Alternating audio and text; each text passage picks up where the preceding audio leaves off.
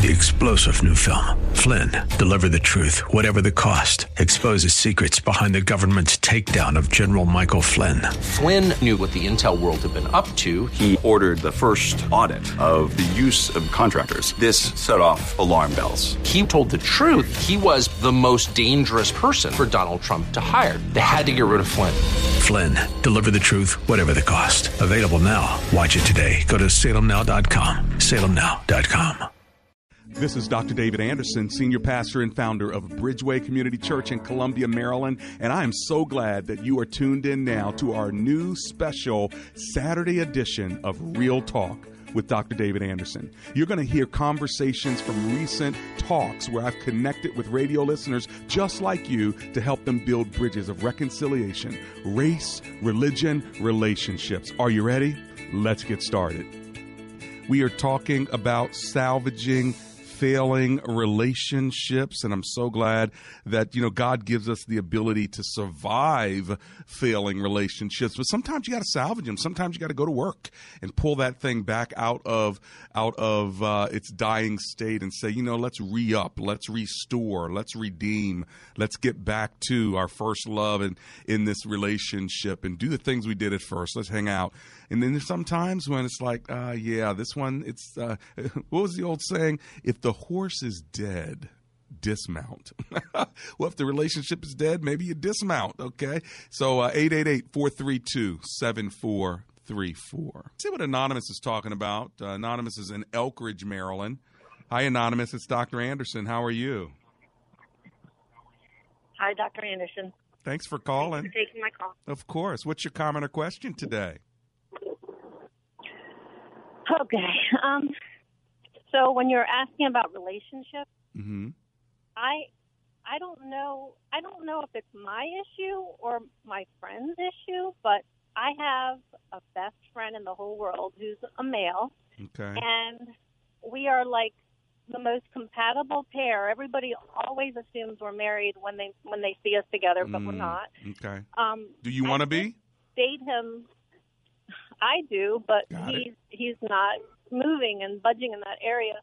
But um, I we dated seriously for about a year, the, Mm. the Christian way, Okay. and at the end of that year, he began asking me questions about, you know, if you would and how would you like, and you know all the if you were going to get married again, you know, what kind of rings. He's asking all these questions that men ju- usually ask when they're going to make that move. Mm. And then He all of a doesn't- he sudden doesn't make it. just froze. He froze and and Hmm. then basically said, "You know what?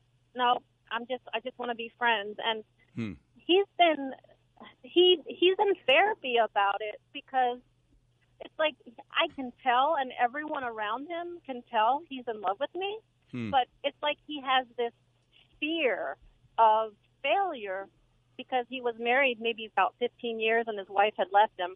Ah. So he it's like he he he doesn't want he just he admits he loves me, but he just wants to be friends because he says he's double-minded and he Sure. doesn't want to make he doesn't want to I'm too good for him and So you know what that like means. He goes on this yeah. you know what that means, like right? It's not that he wants me to move on.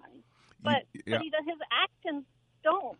Like yeah. his actions his actions say the opposite and it's just so confusing and then like sometimes he doesn't like he admits he's like i can't be around you too much because i'm too attracted to you and and it just doesn't make sense to me How long has it been? how somebody off and on three years So I think what I would do, anonymous, 'cause I can already tell from the deep breath you gave when you first started talking and the emotions that I'm sensing from you now. This is very difficult for you uh, because you. it's like i can't it's hard to let him go because we're so everything's like i love his soul Yeah, I Like, get it. everything you know I get it. Here's the question: How long do you want to wait for him?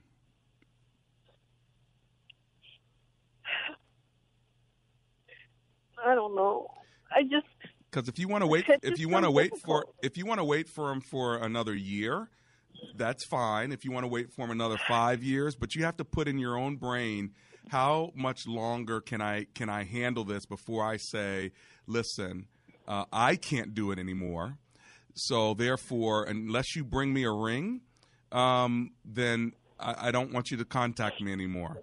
And that's going to be really, really hard for you. And I'm not saying do that right now. I'm saying ask yourself at what point will you need to do that in order for him to make the decision?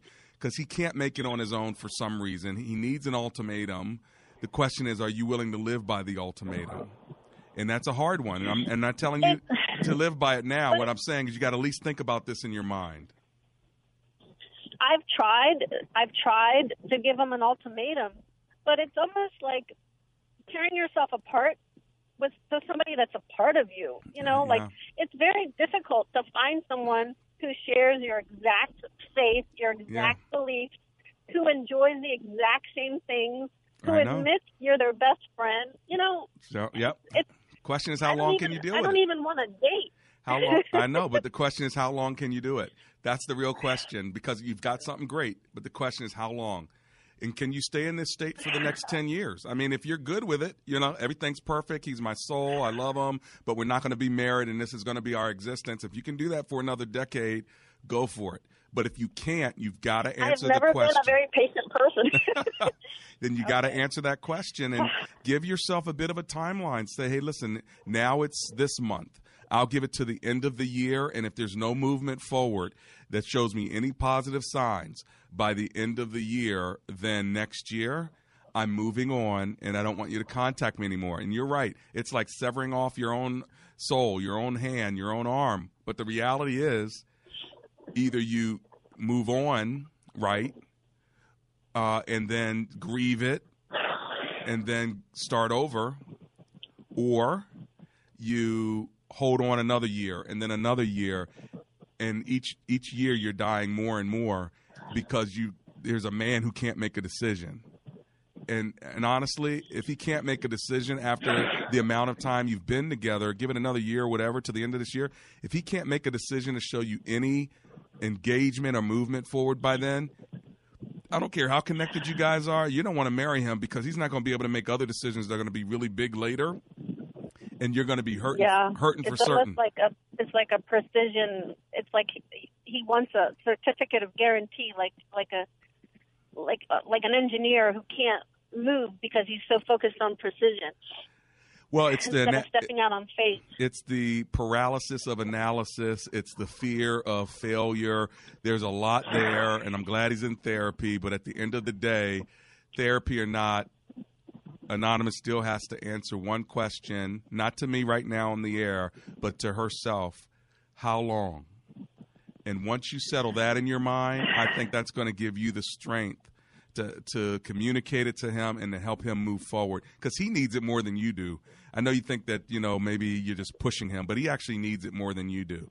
It's kind of like when your lease is. A- I guess I've just been, when you're a Christian, when you're in a Christian relationship and you're not you're not like sexually active anyway, it's still that spending so much time together is still a connection and it's still intimacy and it's it's really hard to part with yeah. I don't like giving up on people, especially when I see that they're trying, they're in sure. therapy or whatever. I, I just feel like I'm abandoning. Well, you haven't done that my yet. best friend, and I. You haven't done that yet, and again, that's why the, that's why it's Wisdom Wednesday, and, and the topic is salvaging failing relationships because you're not giving up yet. You're trying to salvage it.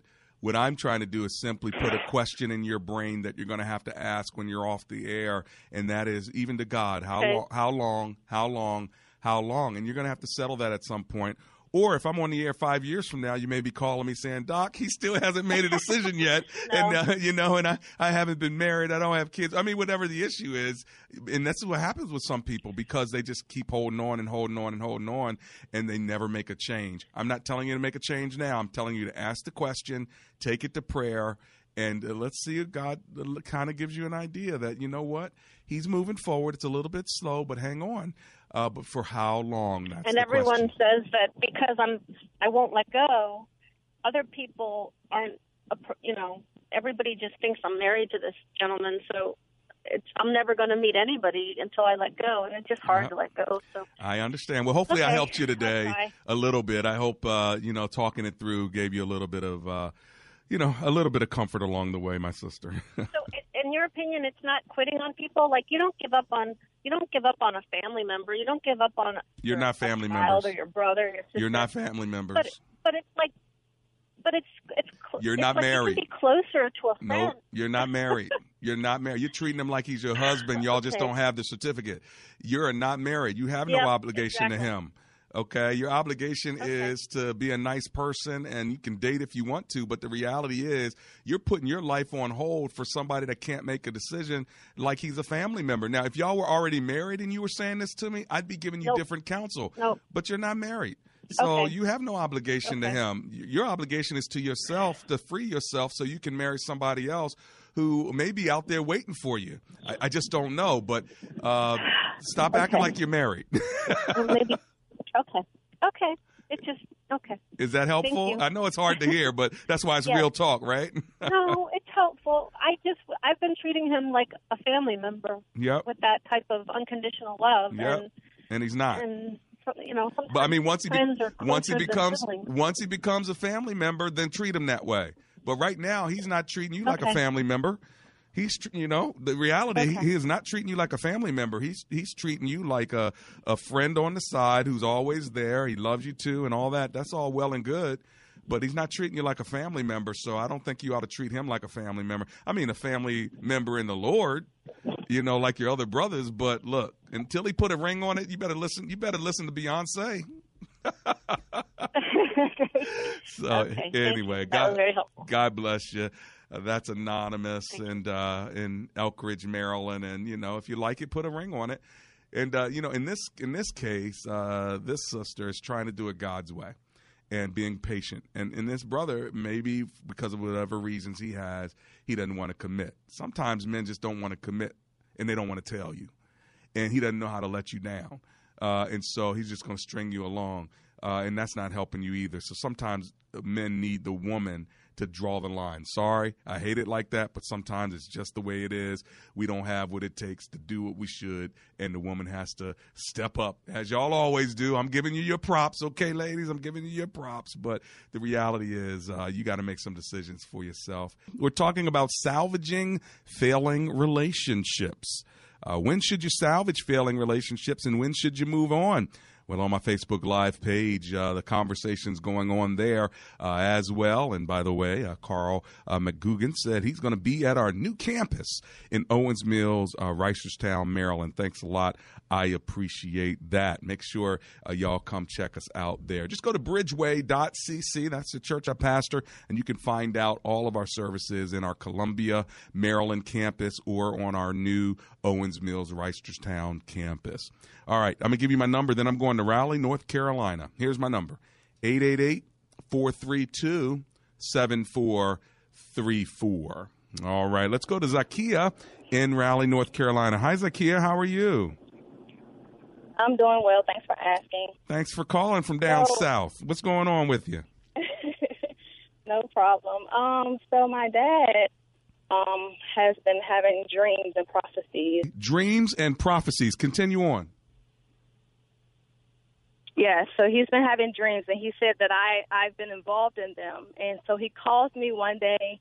He actually called me twice, and he's like, "Hey, Zakia, um, I've been having this dream that you know you're going to be famous, and people, a lot of people are going to know who you are." He says, "Zakia, you're gonna you're gonna start this this club, this program called Wise, and a lot of people are going to know about it." hmm he said there's even going to be a law created, and the law is going to be like the Jones Act, the Jones Act or something. And he said, but the key, I don't have all the instructions. He said, in my dream, I was told that um, Dr. Anderson has the steps on what you have to do next. He Hmm. said, tell him everything that I said to you, and he has to give you the next steps. Wow. He told me to call you, and that you would have the next steps for me. Wow. And was I in his dream? I don't know, but those were the instructions that I were given. That I was given. I want to know if I was wearing a wooden bow tie at the time because I got one on right now and it's pretty fly. All right, so listen, Zakia, this is how I deal with this when people have dreams or visions or words for me. I never discount them. I always put them on what I call the back burner of my spirit. And I let it sit Okay. there and then I let God bring it forward. Does that make sense to Okay. you? Because if I Yes. start acting on other people's words for me, I could be scatterbrained because everybody has a word. And so what I do is Mm-hmm. I, I receive it. I say, thank you so much for that. I receive that. Uh, and then I put it on literally the back burner of my brain. Now, I do have in my computer also a, a folder called The Prophet's Well. And when, when people prophesy or give me a word, sometimes I'll write it in there or they'll write me a word on email. I'll copy paste it and put it in the prophet's well. And that way, if something comes to pass, I can look back and see, oh yeah, that, that prophecy is confirmed. But sometimes it doesn't it doesn't come to pass. Well, what I do is I just say maybe it is and maybe it isn't. Lord, I'll just put it on the back burner and if you want to bring it forward Okay. again. And so what happened then, let's just say this is real. What happened then is somebody else will come up with the same kind of dream and they'll say to you, "Hey, listen, this is what the Lord said to me." Then all of a sudden you're like, "Oh, wow, I need to write, you know, I need to write this down and God's bringing it back again." And uh, that, that's how you deal with it and and honor it Okay. because you don't want to dishonor it, you don't want to Okay. discount it, uh, but you also don't want to change your whole life over it. Making a phone call to me, that's great, um, you know, because it's it's not costing you anything to make that step happen. But there are some people it costs them a lot of money because they act on somebody else's prophetic word. I believe you ought to move to you know uh, to you know New Jersey, or I believe you need to go to Hollywood. And what happened? They changed their whole life on that word. What I say, you got to have that word confirmed several times before you move on it. Is that helpful to you? It's very helpful Okay. to me. His his dream or his vision um, has been in line with two other ones that I've been given previously. Excellent. So when he told it to me, yeah, when he told it to me, I was like, wow. Like another lady said this twice to me before. Excellent. Now, is So this thank you. I'll is this something you want? W- The vision of that dream Um, is this something you want in your life as well? It's something that I've seen myself before. Like you know how like I have a lot of dreams and visions too. So Sure. it's something that I've seen myself before, and this was before um, the people had told me that it was going to happen. If that's the case, if you've already had it confirmed several times and you also see it in your own uh, mind's eye, then I would say the next step is to start doing it. You know, what what is the next step to get you to that? Because it's not just going to happen Okay. to you, right? So if that is your destiny to to do this, uh, then I would say, okay, so what are the next steps I need to do in order to make it happen? And I'd start moving myself that way, whether it's uh, training, mentoring, apprenticing, education, investing, networking, moving. Now I'd start moving toward that direction because it's also in line with what's in your mind's eye and it's being confirmed. So that's what I would say the next step would be. Let's go to Washington D.C. and talk to Deborah, who's on the line. Hi, Deborah. It's Dr. Anderson. How you doing? Fine yourself, Dr. Anderson. Oh, I'm alive and grateful. Thanks for calling me. What are you thinking? I'm thinking, uh, when do you let go, or do you still hold on to your prayers because you love your family so dearly, but you've been rejected from them for years, and you even turn the other cheek and do things that you normally wouldn't do to show them I'm different, I've changed. Mm-hmm. I'm not the person that you think I am. Um, not that I've been out there in the world doing crises or anything, you know, drugging or alcohol. It's just that I gave my life to Christ, and from that point, for years, my family just just got away, just got away. Then I had to ask myself, well, why would you want that anyway? Because I love my family. I feel that I need family. I need that's my support, but I also understand it's not the right kind of healthy support. What do you do when you say enough is enough? Well, it sounds I can tell you some stories. well. It sounds like you already have the answer, and uh, that is you're you know you've been rejected by your family because of your faith in Christ, and they're not that healthy for you anyway. I think what you're doing is you're simply grieving uh, the pain of feeling rejected. And uh, this is when you have to bond with a new family, your new Christian family. Uh, and because uh, until your other family comes around, uh, you're going to be lonely. And uh, I don't want you to be completely lonely when you have so many other brothers and sisters in Christ who who can be your new spiritual family. Are you connected to a church anywhere, Miss Deborah?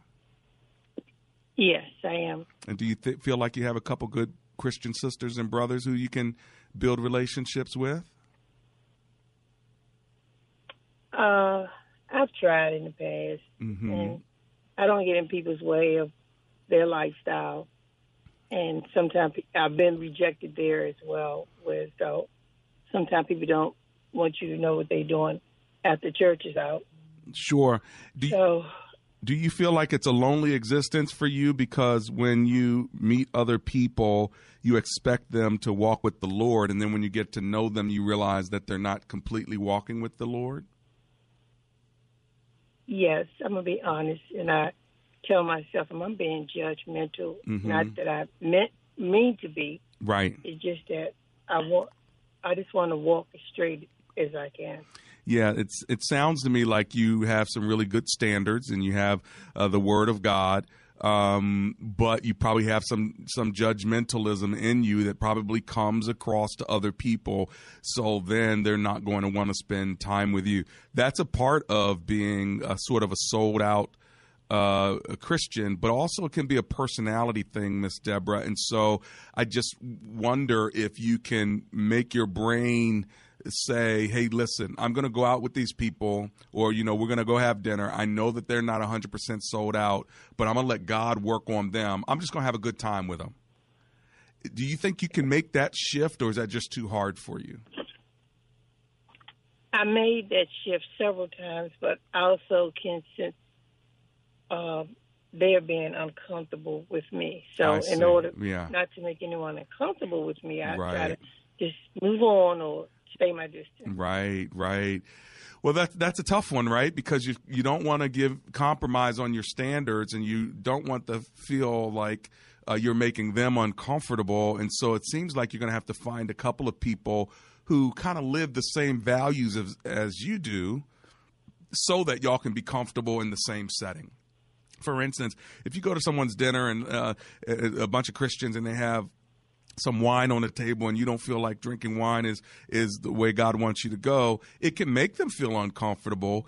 Or or you can be like, hey, go ahead and enjoy your wine. I just you know I'm fasting from it. It's not my thing. There's a couple ways to handle that. You know, most people would be like, okay, fine, she's cool with it. But other times people aren't, you know, feel like no, she's judging us because we're having wine and she's not. You know, so again, I don't know your personality. I don't know your flow. If your flow is like, nah, y'all go ahead and enjoy that, but that's just not my thing. But you know what? Cheers. I'll I'll give you a cheers with my Diet Coke. Then it's cool. But if you can't do that because it's your personality or it's just the way your convictions roll, then you're right. They're not going to feel comfortable around you having a glass of wine when they know that you're kind of, you know what, I don't even think that this is a right thing to do. So then you need to hang out with people who are A, not going to have wine on the table or B, have decided that while you're there, they're not going to have wine at the table, and y'all can just relate without it. So probably you got to find somebody or somebodies who live the same values as you, so you don't feel like you're always the judgmental one in the group. You know what I'm saying? Correct. Now, one other thing: when when is when should I know it's really really time to let this go with my family? Because this has been quite a few years, and Well- even when I try my on my own to let it go, I find myself going right back. I'm there whenever there's a need. That's my opportunity to jump in to be good or Samaritan and this and that and the other, Yeah, and then I go back empty. yeah. I go back home empty. Yeah, I would say, uh, and just my opinion, serve them when you can. Don't expect anything from them, so your heart's not broken, and so you're not longing for the relationship to turn. It'll turn when it's supposed to turn. There's nothing you can do about it. So just let that expectation go. And when they need something and you feel like in the Lord I can serve them, serve them with no expectation. Think of it like washing their feet, even though they may deny you, betray you, doubt you, like Thomas or Peter or Judas. You know, just serve them and move mm-hmm. on, okay? Don't have any expectation. That way, if something does change, awesome. But most likely, if it's not going to change, at least now you're not going to be hurt. But if you go in there serving, hoping that they're going to change, hoping that they're going to see you differently, hoping that, you know, they're going to say that they're sorry or, or welcome you back into the club, that longing is actually going to defeat you. So you defeat it by saying, I don't need it anymore. I'll just serve when I'm needed if I feel like it. Otherwise, I'm moving on.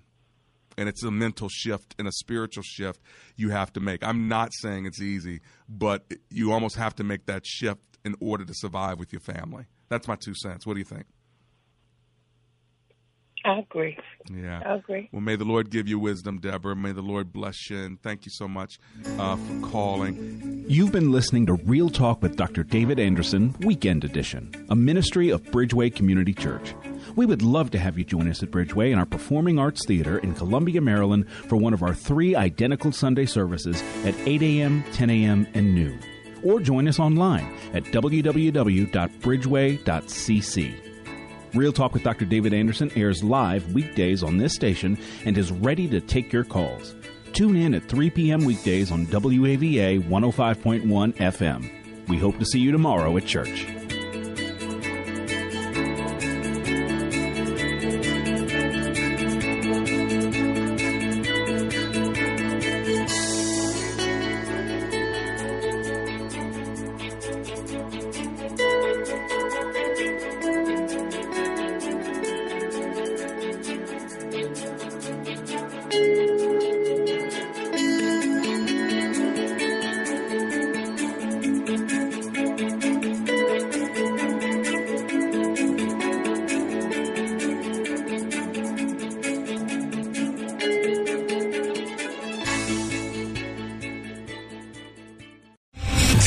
Three star general Michael J. Flynn, head of the Pentagon Intelligence Agency, knew all the government's dirty secrets. He was one of the most respected generals in the military. Flynn knew what the intel world had been up to. He understood its funding. He ordered the first audit of the use of contractors. This set off alarm bells.